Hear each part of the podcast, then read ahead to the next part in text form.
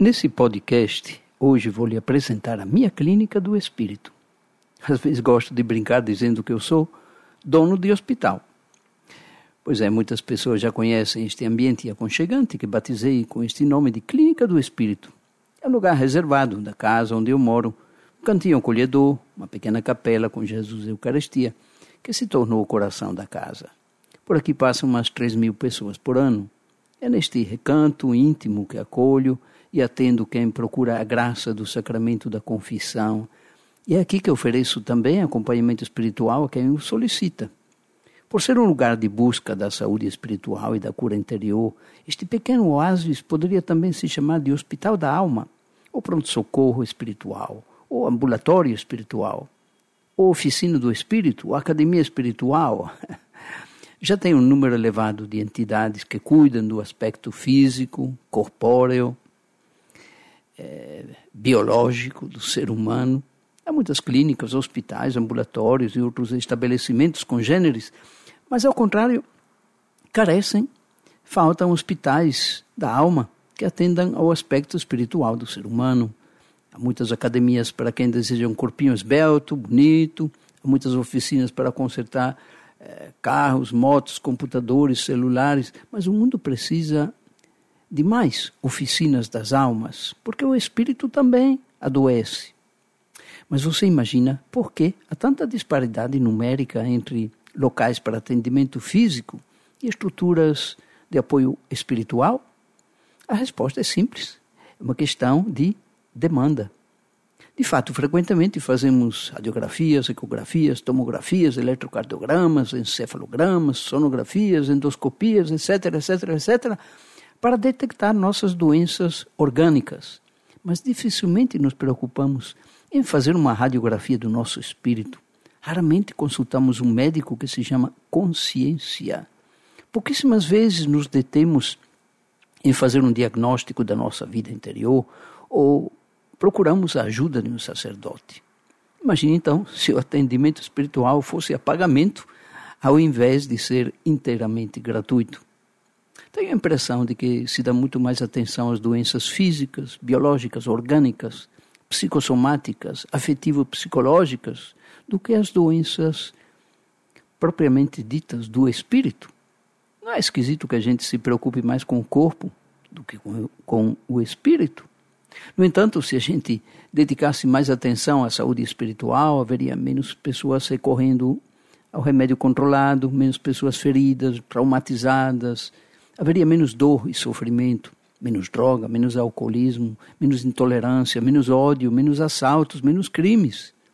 Haveria mais equilíbrio, mais espírito de serviço, mais generosidade, haveria mais lares felizes, mais pessoas realizadas. E haveria também, eu tenho certeza, menos câncer, menos gastrites, menos doenças psicossomáticas, etc. Quantas doenças, por exemplo, só para dar um exemplo mesmo, o ódio é capaz de engendrar, mas nenhum exame, nenhuma consulta médica é capaz de detectar como causa remota na etiologia, na raiz daquela enfermidade, o rancor, o ódio guardado e até cultivado por tanto tempo no coração. Mas a pessoa que guarda ressentimento é como se tomasse veneno esperando que outra pessoa morra. É ela que vai morrer. A primeira vítima do ódio é quem odeia.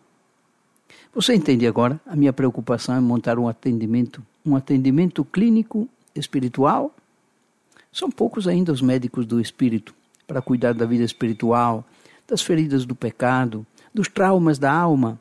Por isso que tento ser um padre missionário da misericórdia divina.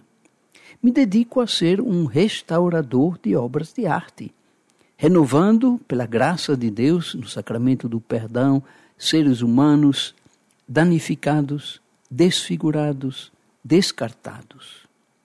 De gente e estruturas que se preocupam com a saúde física já tem demais. Mas estamos carentes de pessoas que se preocupem com a saúde espiritual.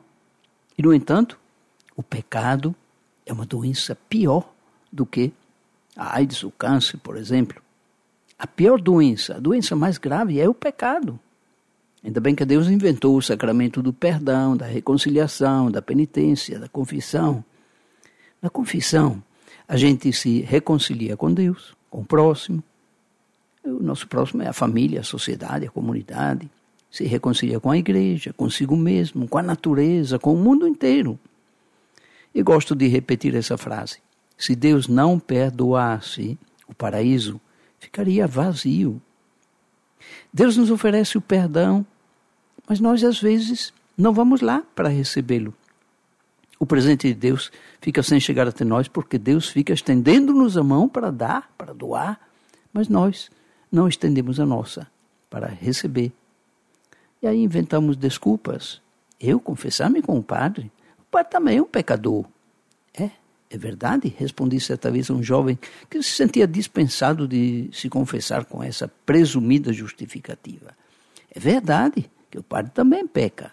Mas, usando a mesma lógica e coerência, da próxima vez que você adoecer, não deveria procurar um médico, porque o médico também adoece. É justamente por isso que Jesus confiou a criaturas frágeis e pecadoras o ministério do perdão. O ministro do perdão é justamente alguém que precisa também de perdão. O paraíso, afinal, não está cheio de santos e santas, mas de pecadores perdoados. Uma das minhas principais atividades como padre é justamente o atendimento espiritual na clínica do espírito. Essa atividade, sacramento da reconciliação e acompanhamento espiritual e psicológico, de certa maneira, dedico, em média, umas 5 ou 8 horas por dia, das, nos sete dias da semana, de manhã, de tarde, de noite. Agora, devido à pandemia, não tem atendimento presencial, mas apenas pelo telefone ou pelo WhatsApp. Bom, por hoje eu paro por aqui. Amanhã, no próximo podcast, vamos continuar a nossa conversa. Mas pode já memorizar isso. Se Deus não perdoasse, o paraíso ficaria vazio. E o paraíso não está cheio de santos, mas de pecadores perdoados. Tchau, tchau. Até amanhã.